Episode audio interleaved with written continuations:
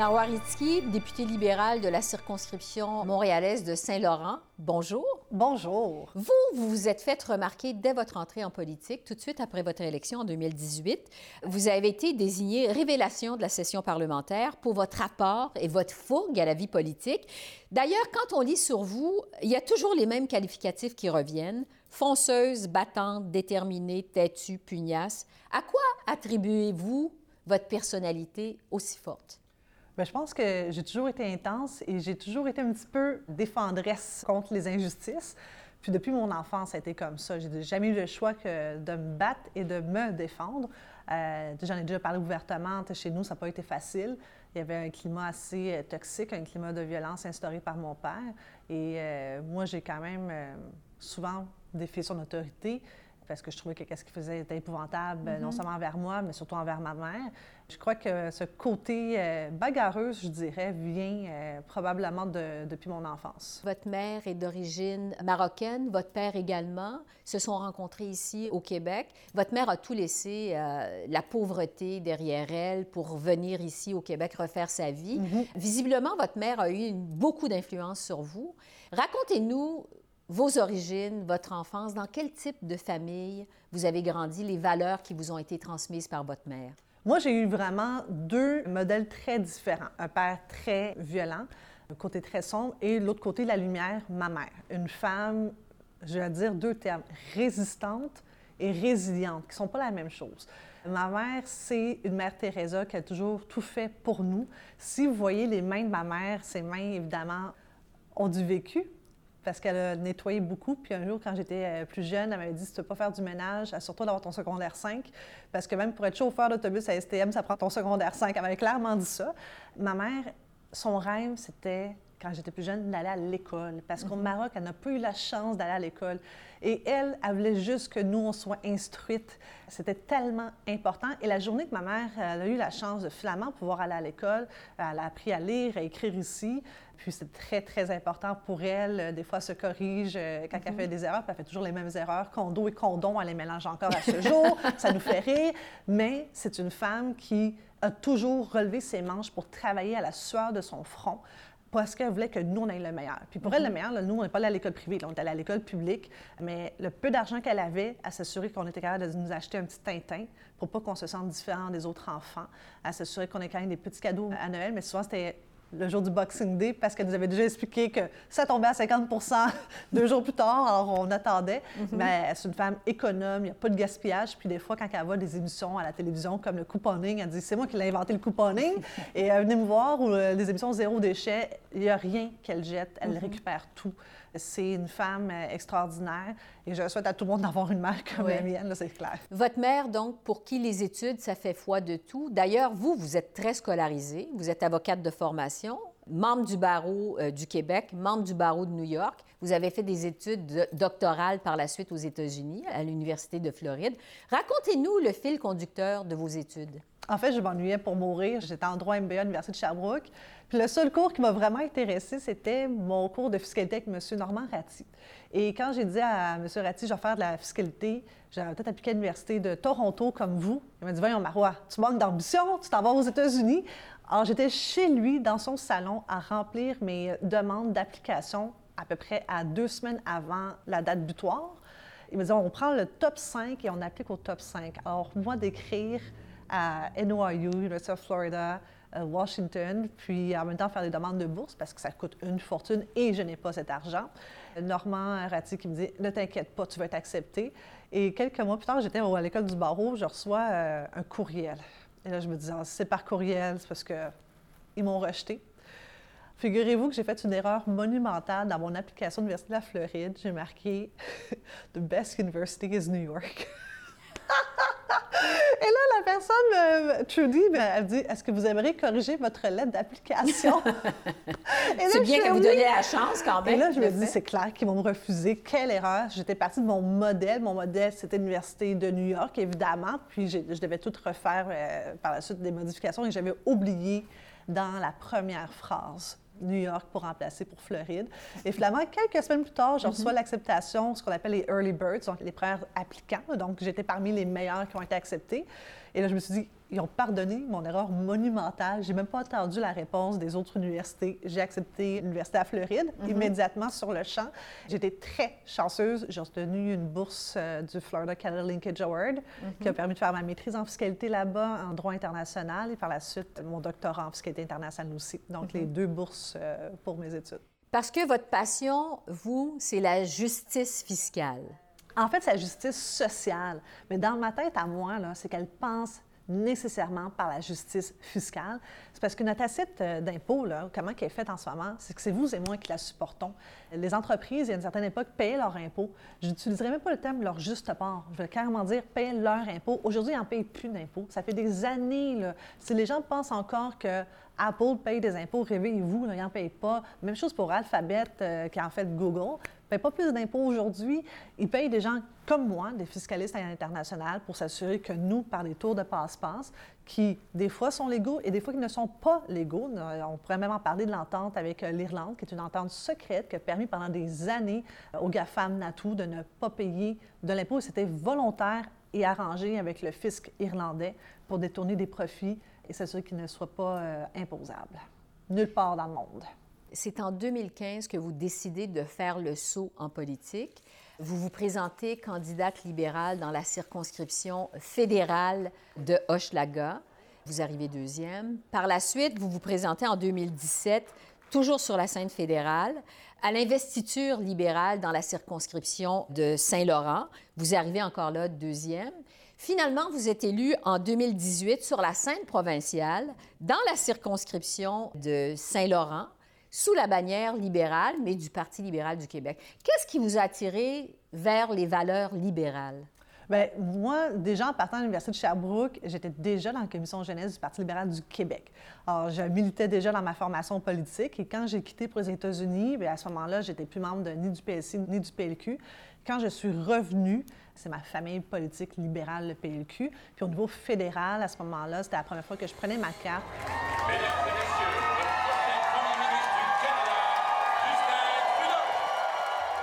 Parce que j'avais vu Justin Trudeau qui voulait justement s'attaquer à la pauvreté, qui voulait sortir les enfants de la pauvreté. Donc moi, c'est clair, ça me rejoignait énormément. Mm-hmm. Et aussi, c'est que je suis pas très conservatrice et je voulais sortir le gouvernement Harper. Alors c'est là j'ai mm-hmm. commandé ma trousse en ligne. Personne ne me connaissait au PLC, j'avais zéro entrée et je suis devenue euh, candidate en 2015 pour eux. Mhm.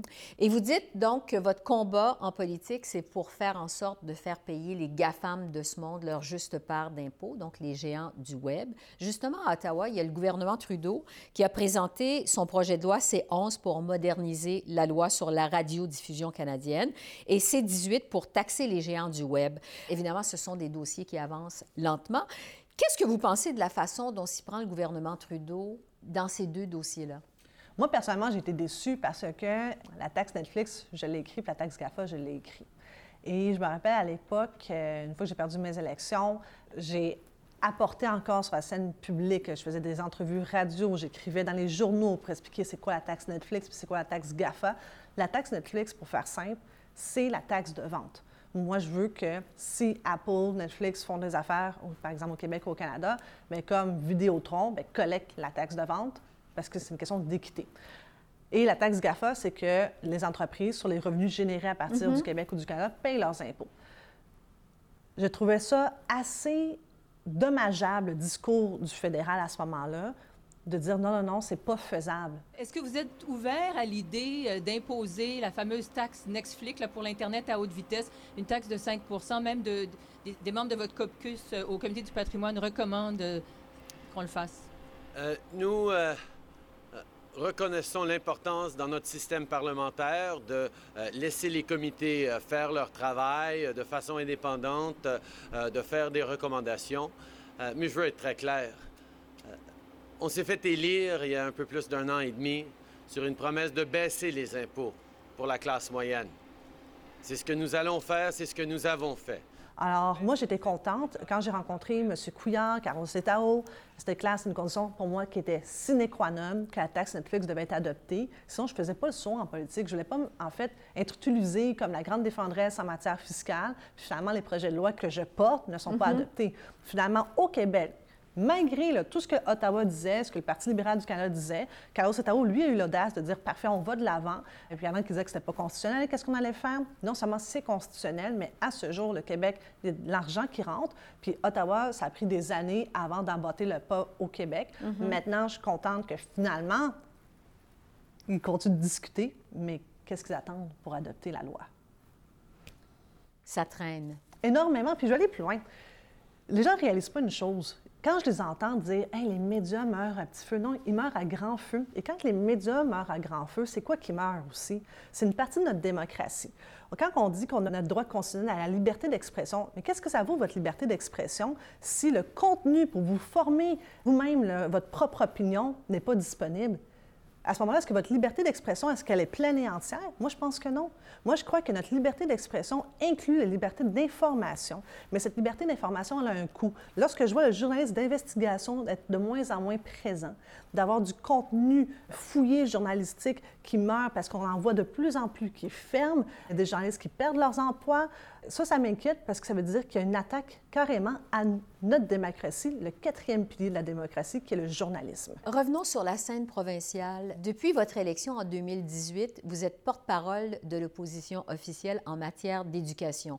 D'ailleurs, à cause de votre fougue, il y a des chroniqueurs qui vous ont qualifié de cauchemar du ministre de l'Éducation au Québec. Je pense qu'elle veut préciser la question, puis le temps était... Ma question était très claire. Elle a duré 10 secondes. Il me répète la même, le même début. Il y a 30 000 enseignants non légalement qualifiés environ en ce moment au Québec. Avez-vous une cible? Si vous n'en avez pas, c'est correct, dites-moi, j'en ai pas.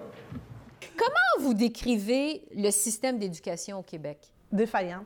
En fait, le ministère de l'Éducation, c'est celui qui fait le plus d'évaluation au Québec. Hein, et on n'arrête pas d'évaluer les enfants, mais c'est le ministère qui s'évalue le moins. À chaque fois que je pose une question au ministère de l'Éducation, nous n'avons pas cette donnée. Peu importe la question. Combien d'enseignants prévoient leur retraite? Nous n'avons pas cette donnée. Combien de personnes, par exemple, ont rapporté des accidents au niveau du travail? Nous n'avons pas cette donnée. Combien il y a eu d'armes à feu saisies dans vos écoles? Nous n'avons pas cette donnée. Combien il y a eu d'actes de violence dans vos écoles? Nous n'avons pas cette donnée. On a placardé toutes nos écoles avec des affiches pour dire violence, tolérance zéro. C'est pas une question uniquement d'argent. C'est d'abord de comprendre ce phénomène. Depuis la pandémie, ça l'a plus que doublé, ça a même triplé un peu partout au Québec. Ils savent même pas qu'il y a une personne qui a été arrêtée trois fois pour proxénétisme qui est encore enseignant. Ça, à un moment donné, c'est parce qu'il y a un méchant problème là, dans notre ministère de l'Éducation. En 2019, vous avez fait une sortie qui a été assez remarquée. En fait, vous avez mhm. proposé à votre propre parti, le Parti libéral du Québec, qui s'excuse pour les années d'austérité du gouvernement de Philippe Couillard. Moi, je me souviens très bien de l'époque de ma jeunesse où on faisait tellement de trucs au Québec. Le métro, la baie James, les Olympiques on disait que dès qu'on avait une idée, on pouvait la, mettre en place. Alors que par la suite, la situation a fait en sorte qu'on a perdu beaucoup de liberté d'action et de levier, notamment à cause de notre situation financière. Qu'est-ce qui vous avait incité à proposer des excuses? En fait, j'avais écrit la lettre. Quand j'ai été élue, rapidement, j'ai fait des rencontres avec différentes personnes, puis différents groupes, notamment aussi en éducation. Moi, c'était mon constat, partout que je me promenais, les gens me parlaient des années qu'ils ont trouvées difficiles. Il y en a qui ont parlé de rigueur budgétaire, d'autres qui ont dit austérité. Peu importe comment vous voulez l'appeler, c'est comment que les gens l'ont ressenti qui est important. Et moi, je trouvais que si on voulait réparer les ponts avec les Québécois qui nous ont quand même envoyés en congé sur les banquettes de l'opposition, il mhm. fallait d'abord admettre d'avoir compris le message. C'était quoi le message qu'ils nous ont fait en 2018? C'est qu'on dit qu'au final, ils ont trouvé ça trop rapide, les compressions budgétaires, puis que ça leur a fait mal. Alors, moi, je ne trouvais pas ça négatif d'envoyer un message de compréhension pour qu'on puisse entamer finalement ce dialogue entre nous. Mm-hmm. Quand les gens disent comment on fait pour reconnecter avec les Québécois, bien, encore faut-il les entendre. C'est pas juste écouter, entendre, puis écouter. Les gens, des fois, ils ne comprennent pas que c'est deux verbes différents. Là. Mais moi, je les ai entendus, puis je les ai aussi écoutés. le message, pour moi, était clair. Ça passait par admettre qu'on est allé trop vite dans ces compressions-là. Et finalement, ça a été admis par Carlos Letao tout récemment. Qui était ministre des Finances à l'époque. Je trouve que ça prend beaucoup d'humilité puis un acte de condition assez important pour dire, eh, finalement, regardez, si c'était à refaire en rétrospection, est-ce qu'on est allé trop vite? La réponse, c'était oui. Mm-hmm. Marc Tanguay, notre chef par intérim, l'a reconnu lui-même aussi. À un donné, Je pense que c'était le constat, peut-être que moi, j'étais trop tôt à le reconnaître. Puis des fois, ça prend un peu plus de temps pour d'autres personnes, mais c'est correct, on, est on arrive au même point aujourd'hui. Oui. Pas trop de dissension autour de ça. Ben oui, à l'époque, il y en avait eu, ça faisait un tollé. Là, puis même un certain chroniqueur disait à la radio, à Paul Arcan, pour ne pas le nommer, Bernard Drinville, que le caucus m'attendait avec un brick et un fenêtre, parce que j'avais osé dire ça. Mais en même temps, quand on est venu me chercher en politique, tout le monde m'avait déjà entendu à la radio et à la télévision et lu dans les journaux. J'avais pas de langue de bois. Et j'avais dit, je, je ne deviendrai pas cette cassette.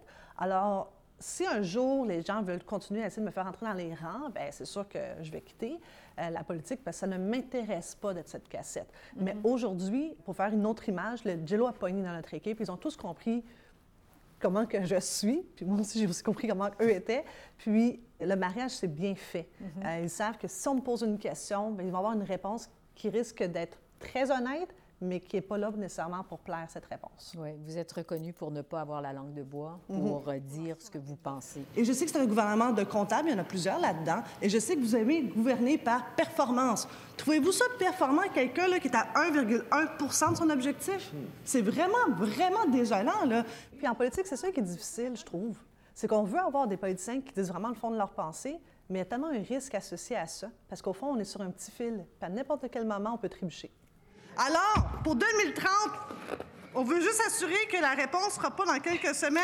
On verra. Il y avait 4 700 élèves en maternelle 4 ans en 2018-2019. Il y en a aujourd'hui.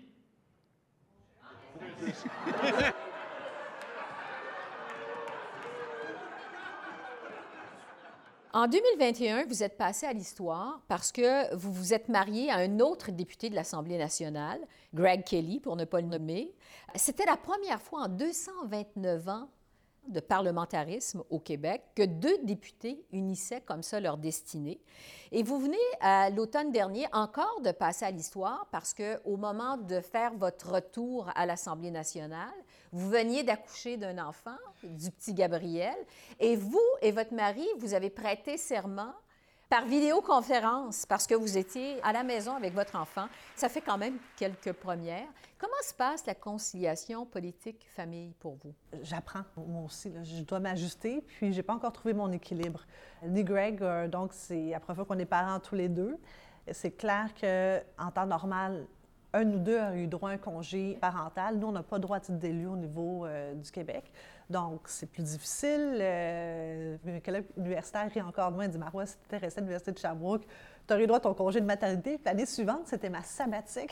Alors, moi, malheureusement, c'est pas le cas. C'est quelque chose qu'on devra revoir, nous, les élus. C'est sûr que moi, je ne veux pas être dans la discussion parce que je serais juge et parti. Mhm. D'ailleurs, en 2020, on a adopté à l'unanimité une motion de Véronique Yvon que l'Assemblée nationale se penche sur le congé parental pour les élus, mais ça n'a pas bougé non plus.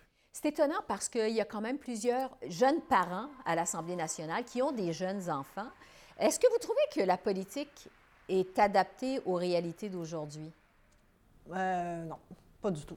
Écoutez, moi, dans les considérations que j'avais pour revenir en élection en 2022, c'est qu'on m'avait dit, Marois, en octobre, il va y avoir une halte garderie à l'Assemblée nationale. Le mois d'octobre arrive, on dit ça va être novembre. Novembre, on dit ça va être décembre. Décembre, c'est devenu janvier. Janvier est devenu avril. Finalement, avril, c'est septembre prochain. Donc, moi, j'ai pas le choix. Avec mon mari Greg, ben, on amène le bébé avec nous, mais toujours avec nous. C'est sûr que ça m'aiderait, la petite pause d'une heure ou deux en halte garderie, quand que nous deux, on est en commission en même temps. Mais sinon, on l'amène avec nous en commission, on l'amène avec nous aux rencontres. C'est pas adapté, là. Puis, mm-hmm. je trouve ça un petit peu triste parce que nous, au Cercle des jeunes parlementaires, en 2018, ça, ça comprend plusieurs autres élus de toutes les formations politiques. C'était une priorité que nous avons demandé à maintes reprises et j'ai pas l'impression que le message a été parfaitement bien entendu parce que ce dossier-là a traîné en longueur. Puis je comprends qu'il y a eu la pandémie, puis je sais que la pandémie, des fois, le dos large, mm-hmm. mais rendu en 2022, juste avant que l'Assemblée termine ses travaux puis qu'on s'en va en élection, on nous dit parfait, on met le projet en branle. Bien évidemment, mm-hmm. les conditions gagnantes n'étaient pas réunies pour que le projet voit le jour en temps opportun dès la rentrée parlementaire de 2022. Vous, Marois Rizki, vous êtes reconnu pour votre approche transpartisane. Vous dites que le travail est plus efficace lorsqu'il transcende les partis, que les femmes ont une approche plus collaborative en politique. Qu'est-ce que vous voulez dire exactement? Bien, nous, ça a été fait de façon très naturelle. Véronique Yvon, euh, Christine Labrie, mais aussi il y avait Francine Charbonneau, et Jennifer McCarron. Donc, on était au fond un mur de femmes devant Jean-François Roberge. Puis, lui, il n'était pas habitué à ça. Mais lorsqu'il répondait, disons, un peu plus sèchement à une de nos collègues, Mhm. bien, il y avait quatre autres femmes qui venaient là, pour dire non, c'est pas comme ça qu'on répond. Puis ça, c'est du mansplaining. Quand on dit à une femme, tu feras tes lectures, je trouve ça assez condescendant. Voir qu'avant de poser une question, on n'a pas déjà lu le rapport. On l'a lu le rapport, puis on l'a compris. Puis c'est pour ça, d'ailleurs, qu'on pose des questions aussi précises. Moi, j'ai adoré cette façon de travailler. Puis je souhaite aux autres élus d'avoir un jour cette expérience qui est quand même assez unique. Mais j'ai aussi travaillé dans d'autres dossiers avec différents partis. Puis je crois que les gens, des fois, sont surpris quand ton Alexandre Boulris, un jour, m'a interpellé pour euh, avoir un mon son de cloche dans les paradis fiscaux, Gabriel Sainte-Marie, c'est NPD, le Bloc. Mais moi, les paradis fiscaux, si tout le monde pouvait travailler là-dedans, là, je suis heureuse, là, mais... Indépendamment du Je m'en parti. fous de la couleur politique. Moi, c'est les résultats qui m'importent. Puis ça, ça me prend que tout le monde rentre dans la même direction parce que ça fait plus de 100 ans que les paradis fiscaux existent. Alors, ça prend beaucoup de volonté politique pour y aboutir. Vous êtes d'origine arabe. On sait qu'au Québec, il y a tout le débat sur l'islamophobie qui est en cours. Un débat qui s'est accentué avec euh, la fusillade, euh, ce qu'on a appelé la Mosquée de Québec, le Centre culturel islamique de Québec. Est-ce que vous trouvez que le Québec est une société islamophobe? Bien, c'est très difficile pour moi de répondre à cette question parce que je ne sais pas si mon exemple est le bon dans le sens que depuis que je suis toute petite, j'ai pas eu d'acte raciste, moi, personnellement. J'ai grandi, oui, à Montréal, mais j'ai travaillé à Sherbrooke, j'ai travaillé au Saguenay, puis j'ai vraiment eu un accueil incroyable. Mais ça, c'est ma réalité. Mais j'ai des témoignages de d'autres personnes qui ont vécu vraiment des affaires horribles, se faire cracher au visage parce qu'elle portait le voile, de lire des commentaires, euh, par exemple, une fois, une femme euh, dans le métro de Montréal par rapport à son foulard, qu'il y a un accident mécanique. euh, c'est très troublant de lire ces commentaires-là, mais je suis convaincue que le Québec n'est pas plus raciste qu'un autre endroit dans le monde. J'ai vécu en Floride, je peux vous en parler. mais de façon très sérieuse, il faut reconnaître que plusieurs personnes, ça a été démontré avec une étude, que lorsqu'ils s'appelaient par exemple Mohamed, c'était plus difficile d'avoir une Un emploi, entrevue. Non, ouais. même pas un emploi, une entrevue. Donc, même se faire appeler à aller en entrevue.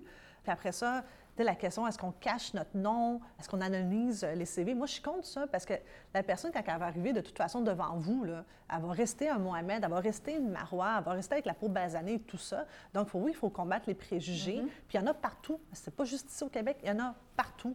Quand il y a eu l'attentat du mosquée de Québec, ben, immédiatement, c'est tout le Québec qui s'est uni puis a dit non à mm tous ces propos xénophobes, racistes. Tout le monde a été uni. Assalamu alaikum wa rahmatullahi wa barakatuh.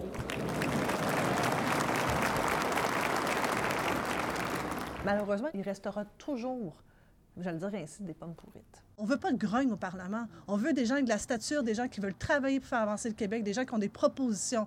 Et si votre legs démocratique, c'est de dire que vous allez canaliser la haine, la colère, c'est un très mauvais legs démocratique. Peut-être reconsidérer la raison pourquoi vous voulez faire votre entrée au Parlement. Ça sera tout. Merci. Vous visez Éric Duhem quand vous dites ça, Madame Risky? Clairement. C'est très délicat, je trouve, comme question. Mais je comprends pourquoi a des gens qui se sentent exclus. Puis quand ça fait plusieurs fois que vous appliquez à un endroit ou à différents endroits puis qu'on ne vous rappelle jamais alors que vous êtes qualifié, gardez en tête que derrière chaque parent euh, humilié, il y a un enfant frustré. Le gouvernement Trudeau, au mois de janvier, a suscité la controverse en nommant euh, Amira El-Gawabi comme représentante pour la lutte contre l'islamophobie. On sait que Mme El-Gawabi a tenu des propos très durs envers le Québec. L'Assemblée nationale a même euh, adopté une motion réclamant son départ de ce poste. Qu'est-ce que vous avez pensé, vous, euh, de cette nomination d'Amira El-Gawabi? Nous, on a voté contre cette nomination au Parti libéral avec euh, les autres membres de l'Assemblée nationale. Je pense qu'il y a d'autres personnes qui sont abstenues, notamment Québec solidaire. Moi, ma règle est simple. Si vous devenez sujet et que vous êtes plus importante que la cause, c'est parce que vous n'êtes pas à la bonne place. Vous représentez l'émergence d'une nouvelle génération à l'Assemblée nationale, donc une femme issue d'une communauté culturelle, âgée dans la trentaine. On sait que c'est très difficile d'attirer des gens de la jeune génération en politique. Pourquoi, selon vous? Oh, un, il faut leur faire de la place. Moi, j'ai été chanceuse au Parti libéral du Québec. On m'a fait une très belle place. On va se dire, Saint-Laurent, c'est un comté fantastique. Puis, même si je tiens personne pour acquis, je vais le dire ainsi, mon porte-à-porte allait très bien. là. Quand je faisais le porte-à-porte à Saint-Laurent, c'était libéral. là. Donc, quand tu as 33 ans puis qu'on t'offre un très beau comté, c'est une façon de t'attirer. Puis même chose pour mon conjoint qui a 33 ans. Lui, était dans le comté de Jacques-Cartier. Alors, nous, on est jeunes. Madoua, Nika Cadet dans Henri Bourassa, donc Montréal-Nord. Mhm. Jeunes, euh, mais il faut leur faire de la place. Tu sais, souvent, on leur dit oui, venez, mais on leur donne littéralement des comtés qu'on sait que les chances sont pas au rendez-vous. là. Ouais. Mais en même temps, je vais me contredire, puis c'est ça, euh, je suis comme ça des fois, moi je suis complexe comme personne des fois. moi, quand j'ai fait euh, le soin politique fédérale, j'avais choisi Hochelaga. Puis tout le monde m'avait dit que j'étais folle parce que j'avais zéro chance de me faire élire dans ce comté-là, qui n'était pas ce qu'on appelle prenable. Puis moi, j'ai dit, ben oui, ben, j'ai travaillé pendant un an et demi le comté. Et oui, j'ai perdu, mais j'ai perdu par 500 Oui. voix. Alors que ce comté-là, ça faisait plus de 30 ans que le Parti libéral arrivait troisième, loin en arrière. Et aujourd'hui, c'est un comté qui est libéral. Alors, si j'ai un message à envoyer aux jeunes, bien, même si on vous dit qu'il n'est pas prenable, allez-y, faites-le votre porte-à-porte, là, ça vaut la peine. Puis oui, il va falloir que vous gagnez plusieurs fois aux mêmes portes, mais à un moment donné, le vote, les gens vont dire, bon, elle est peut-être pugnace, mais ça vous prend une cause. Aller en politique pour aller en politique, là, moi, ça ne m'a jamais intéressé. J'ai vraiment euh, une cause, puis j'invite les gens qui veulent faire le saut, mais se dire, qu'est-ce qu'ils veulent changer dans le monde? Qu'est-ce qu'ils veulent changer dans leur société? Parce que sinon, ils vont trouver le temps long. Puis quand on va avoir des journées qui vont moins bien, parce que ça arrive, moi, ça m'est arrivé de faire Québec-Montréal le retour le jeudi, que j'étais pas très contente dans l'auto, qu'en fait, je pleurais, mais je me disais, je suis venue pour une cause. Alors, si vous n'avez pas de conviction, mais les journées qui vont être moins bonnes, bien, vous allez vous décourager. Alors que quand vous avez vos convictions, puis vous savez pour qui vous vous battez, pas nécessairement sur quoi vous vous battez, mais pour qui vous vous battez, à ce moment-là, vous êtes capable de vous accrocher, même quand ça va moins bien en politique. Le Québec a élu une seule femme première ministre de son histoire. En fait, c'était Pauline Marois, à la tête d'un gouvernement minoritaire qui a duré 18 mois. Même en minorité, j'ai l'intention d'obtenir des résultats pour les gens. Pensez-vous que le Québec est prête pour une femme première ministre? Ben oui, ils sont déjà, on l'a fait avec euh, Mme Marois. Maintenant, est-ce que les femmes sont prêtes pour se lancer? Parce que c'est clair qu'il n'y a pas beaucoup de femmes déjà qui sont aspirantes à être chef d'une formation politique. On le voit là, dans les différents euh, partis. La dernière élection, il y avait seulement dans la course Mme Anglade pour le Parti libéral du Québec. Mais il n'y a pas beaucoup de femmes là, qui cognent aux portes. Nous-mêmes, en ce moment, on le voit, là, la chefferie. Il y a beaucoup d'hommes qui lèvent la main, mais on- ça prend plus de temps avant qu'une femme lève la main. Justement, vous parlez de la chefferie du Parti libéral du Québec parce qu'il va y avoir une course éventuellement. Et vous, à cause de votre bagage très riche, il y a plusieurs qui pensent que vous êtes une candidate euh, idéale. Est-ce que ça pourrait vous intéresser? J'ai fermé la porte. J'ai mon bébé de quatre mois. Il est hors de question que je fasse une course à ce stade-ci dans ma vie. Mais vous dites à ce stade-ci, mais à plus long terme, est-ce que la chefferie... Un jour, oui. J'ai jamais fermé la porte. Peut-être qu'un jour, est-ce que je vais me lancer pour devenir chef de ma formation politique et devenir première ministre? J'ai jamais fermé cette porte-là. Mais pour cette fois-ci, pour cette course, c'est clair que mon nom n'est pas euh, dans le bol. là. Donc, euh, je me suis euh, rapidement, j'ai dit à tout le monde, ça n'arrivera pas. J'ai mon premier bébé, puis j'aspire en avoir un deuxième si jamais je suis capable de, de réussir euh, ce deuxième exploit. en ce moment, là, je suis dans les couches puis dans les biberons. Puis ma charge mentale n'a aucun espace pour autre chose que mes dossiers, mon bébé, ma famille. J'essaie juste d'équilibrer les affaires en ce moment, là, puis je cherche encore mon équilibre. Donc, j'ai pas cette faculté de me projeter dans 10-15 ans. Les gens sont bien bons là-dedans, pas moi. Votre mère a été déterminante dans votre parcours, dans votre vie. Elle a sacrifié beaucoup, vous nous en parliez d'entrée de jeu, euh, pour faire en sorte que ses filles, ses enfants étudient, avancent dans la vie, aient des belles carrières. Qu'est-ce que votre mère pense de votre parcours? Bien, un, les diplômes, elle dit toujours que c'est ses diplômes à elle. Donc, elle dit j'ai tout fait pour ces diplômes-là, donc je lui concède, ce sont ses diplômes. En politique, elle trouve que c'est de la folie. Mère, c'est ce qu'elle zéro politisée. là. Donc, euh, la première fois qu'elle a voté, c'est pas des farces, c'était dans Hochelaga, c'était pour moi. Après ça, a suivi l'investiture de Saint-Laurent au fédéral. Elle a trouvé que ça aussi, c'était de la folie. Puis, euh, une fois que j'ai été élue à l'Assemblée nationale, bien, c'est sûr qu'à Québec, elle pleurait de joie. là. Elle trouvait ça fantastique. Mais elle, quand elle nous voit au Salon Bleu, elle, elle regarde cette joute-là, elle dit Mon Dieu, c'est quoi tout ça? Puis euh, elle me dit Comment tu fais dans ton horaire? Parce qu'elle essaie aussi de suivre mes entrevues. Puis j'en ai quand même beaucoup, euh, généralement, dans une journée. Elle m'a dit Je dis, moi, je suis essoufflée à ta place. Rizki, merci beaucoup. Merci. Très apprécié. Merci.